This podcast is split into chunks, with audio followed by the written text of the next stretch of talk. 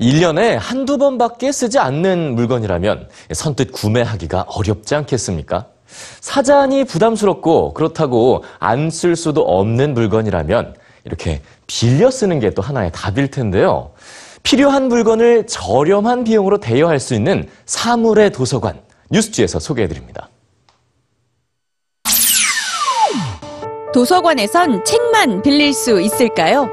사물의 도서관엔 책은 물론 다양한 생활용품을 빌려주죠. 미국 캘리포니아주 세크라멘토 공공도서관도 사물의 도서관으로 변신했습니다. 시민들은 책을 빌리러 오던 공공도서관에서 재봉틀과 악기, 고프로 카메라 같은 고가 장비부터 스키 신발이나 주방용품 등 소소한 생활용품도 빌려갑니다. 도서관이 책에 한정했던 대여와 공유의 범위를 넓힌 겁니다. 공공도서관은 아니지만 영국 런던에도 사물도서관이 있습니다.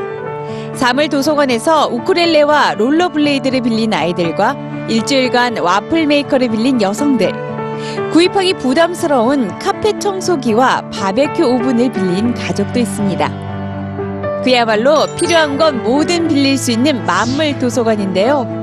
대여 비용은 0.5파운드에서 최고 15파운드로 구입 비용과는 비교할 수 없을 정도로 저렴합니다.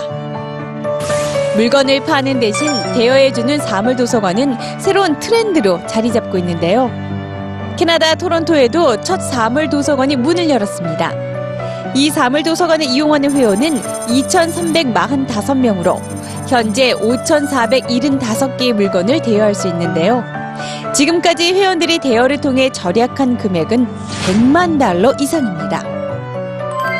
필요한 물건을 구입하는 대신 빌리고 공유하면 더 많은 사람들이 부유해질 수 있다고 믿는 캐나다의 사물도서관.